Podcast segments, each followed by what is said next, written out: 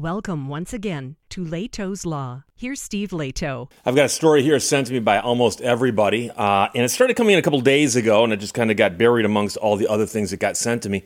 But it's uh, an interesting case, and now it's before the Supreme Court, so uh, this is a great time to talk about it. From Fox News, Ethan Barton wrote this California County bills man $23,000 to build a home on his own property. Now the Supreme Court will decide the case. Here's the deal the guy wants to build a home on his property. They go, oh, there's a permit fee for that. Okay, how much for the permit? $23,000. Why not a million dollars? Why not a gazillion dollars? Can they just make up numbers? So the man spent 50 years in construction saving up his money and he bought a vacant lot not far from Lake Tahoe and planned to build a house there for his retirement. But he went to get a building permit, he was issued an unexpected traffic impact mitigation fee for over $23,000. County legislature created the fee a few years earlier to help pay for road work. And he said, That's when I started to get pissed off. I said, This is ridiculous. He's built homes throughout his life, so he's familiar with the typical administrative processes and costs. They said, Well, you don't have to build here, go someplace else. So he'd already put a down payment on a manufactured home, so in 2016 he paid the fee. But soon after, he sued the county, arguing that the fee amount wasn't proportionate to the actual impact his project would cause on the roads. So his attorney said Mr. Sheetz thought that this was outrageous, that the small 1,800 square foot manufactured home wouldn't cause anything like those kinds of traffic impacts. What the county did to Mr. Sheetz was fundamentally unfair. The county asked him to pay for pre existing deficiencies on a highway and local roads as a condition of issuing him a permit. They asked him to pay for traffic impacts caused by others and developments like retail development and office development. Why should he have had to pay for those pre existing deficiencies and for those impacts caused by other uses? And by the way, there are businesses that will suddenly cause a huge influx of traffic. And I've done stories about that before. There's a famous uh, fast food restaurant when they come to town, there's often lines not just around their building and out their parking lot, but into the road. So they have to actually talk about mitigating like traffic issues. But those are legitimate concerns because they actually happen. If some guy is going to put a, a small home on a piece of property in a residential area, the addition of the one home is not going to add the same kind of traffic problems that the fast food place will, for instance. So, after a seven year legal battle that included two rulings against him, his attorney argued his case before the Supreme Court earlier this month with attorneys from the Pacific Legal Foundation. Now, I like the Pacific Legal Foundation also. They do a lot of the same work that the Institute for Justice does. Uh, they don't pop up quite as often in the news that I look at, but they do good work. And they heard this story and they got involved. So the man says, I never dreamed we'd ever get to the Supreme Court, to be honest with you. I just wanted to fight the fight because I knew what they were doing was wrong. The county argued that its fee was needed to pay for road maintenance and is similar to other local government fees that fund parks, police departments, and other services. So they said that the government has every right to collect revenue to bankroll the services, uh, but this attorney says the way the county is doing it is illegal. And by the way, like so you're you're new here. Pay twenty three thousand dollars. How much is the person next door who's not new here? How much are they paying for all those various services they're talking about here? So the county didn't bother to tie the fee of twenty three thousand dollars to the actual impacts of his project. They're instead using him as a revenue raiser. The county's deputy chief administrator has declined an interview request for the story, but provided a statement to a local TV station before the case went to Supreme Court, saying the outcome of this case could have nationwide ramifications on how local agencies fund the cost of providing needed public infrastructure, such as roads and firefighting equipment. County fees under attack have already been upheld by the California Superior Court and California Court of Appeal, which confirmed that the county complied with all applicable requirements for the imposition of development impact mitigation fees.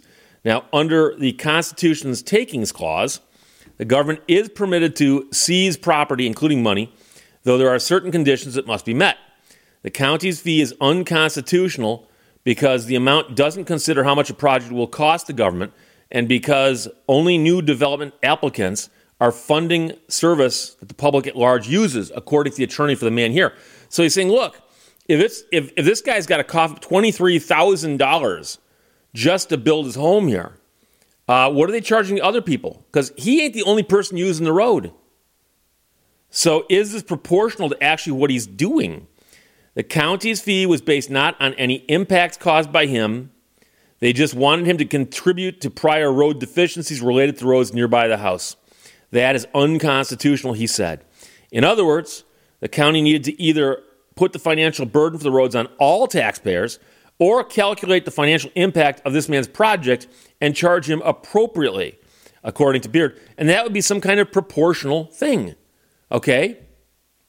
Instead of raising taxes on the general population, which is very unpopular, the county instead found a way to just target a select few within the county. County argued that determining the costs on a case by case basis would put a major burden on governments.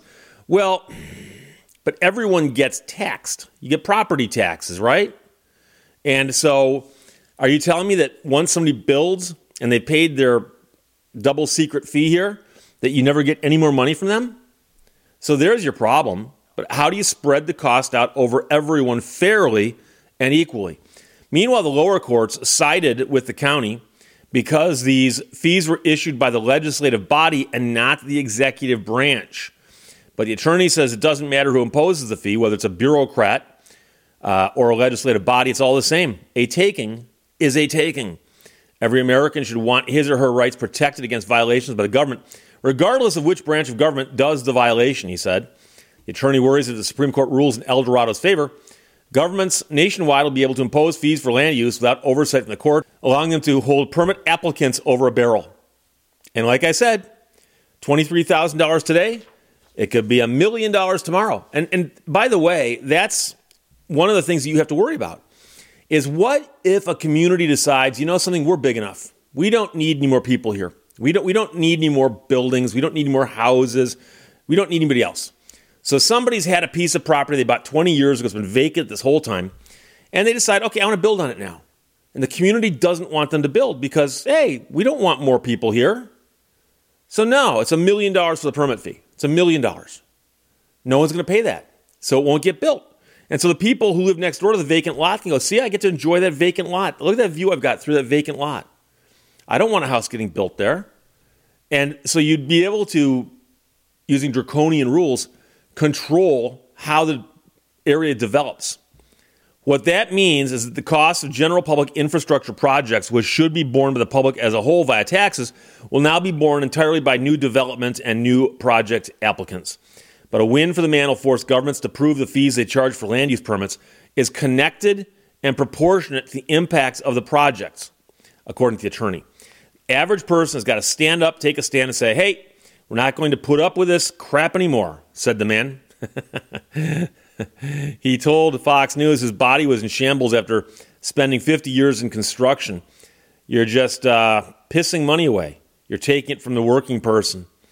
The average everyday working person is busting their rear end to survive and try to figure out a way to survive and retire comfortably, he said. You can't keep taking money from the working class that is supporting the country and screwing them and that's his quote. So all of those all of those filthy words I used were his.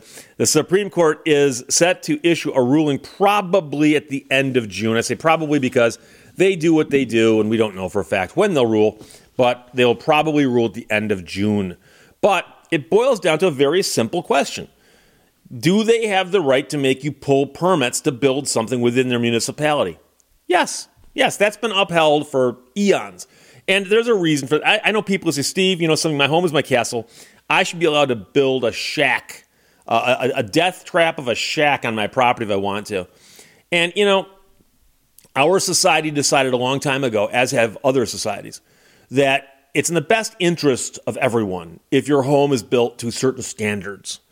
And that will not only help you not get hurt when your house caves in, but it will also protect people who visit your house and it'll also protect future owners of your house. Because if that wasn't the case, that there weren't building codes and there weren't permits, when you went to buy a house, you wouldn't be able to just do a walkthrough inspection by some guy who walks through it for an hour and a half and goes, okay, here's what I found. You'd have to bring out like structural engineers and stuff to figure this stuff out. And so, knowing that homes get built to a certain code and permits get pulled and inspections happen by third parties, that does benefit everyone. The question is when they say you've got to pull this permit and it costs X number of dollars, what do those dollars represent?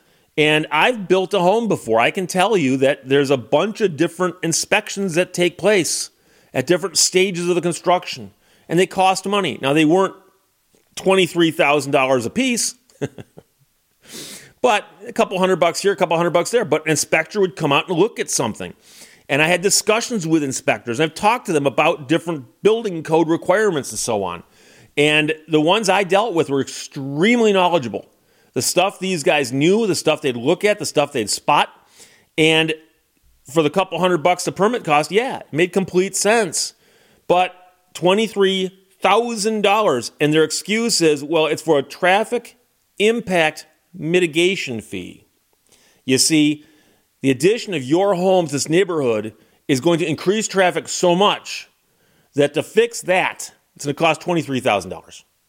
And I'd have to ask if I was a judge, and I'm not, I'm glad I'm not. I would say, Counsel, have you spoken to your client about this on behalf of the municipality? And he'd say, Well, probably, Your Honor. What's your question? The question is, why $23,000? Why not $13,000? Why not 23 gajillion dollars? Where, where'd you get the 23,000 from? Where'd that, where did that number come from? If somebody's building a house on the other side of town on the exact same size lot, the same build, do they get charged $23,000? Or is this contingent on the road the guy lives on? Or, or is this what everyone, does everyone get charged this? Or are you guys making up numbers? Because the one thing I can tell you about the law, as a very, very general proposition, is the law is not supposed to be just random and unpredictable and just stuff pulled out of thin air. Okay? So, as you can imagine, there's a law written on the books someplace that says, yes, to build, you must get this kind of license or permit or what do you want to call it. You must get this permission that you pay for. And the amount of that payment will be determined thus. Okay? What does that rule say? Who determines it and how? And how did you get to $23,000? And the one thing I'll be interested to see is if anybody else went in to build a home at the same time this guy did in that community, and if they got hit with a $23,000 bill, and if they paid it or they backed off, because I wouldn't be surprised if part of this is them saying, well, you don't have to build here, go someplace else. Because they told that to this guy. And this very well could be that we're just, yeah, we hit them with a gigantic fee in the hopes they go away. We don't want more building here. And if that's the case, then obviously it's inappropriate. If it's just a number they yanked out of their um, thin air, uh, that's inappropriate. and the $23,000 does seem a bit crazy. So we'll see what happens. But like I always say, when a case goes to the Supreme Court in particular, ask yourself the ramifications of the ruling. Because if the court says this is okay, you're going to see a lot of municipalities going, you know, we got a hole in our budget. One way we can fill it is when building applicants come in and say we need a, a, a building permit that used to cost uh, $2,000. Now it's going to cost $20,000. Okay? And we can fill that budget hole pretty quickly. Uh, well, you could if those people pay that fee, but it seems a little bit out of line. So, from Fox News, Ethan Barton wrote that. A lot of people sent it to me.